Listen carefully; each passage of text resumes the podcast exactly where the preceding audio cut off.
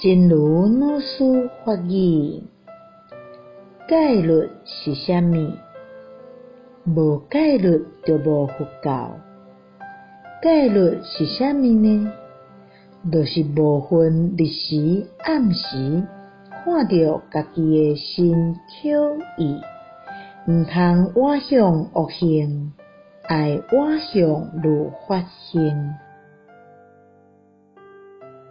戒律是什么？没有戒律，就没有佛教。戒律是什么？就是二六时中看着自己的身口意，不要趋向恶行，要趋向如法行。希望新生四季法语第一四零则。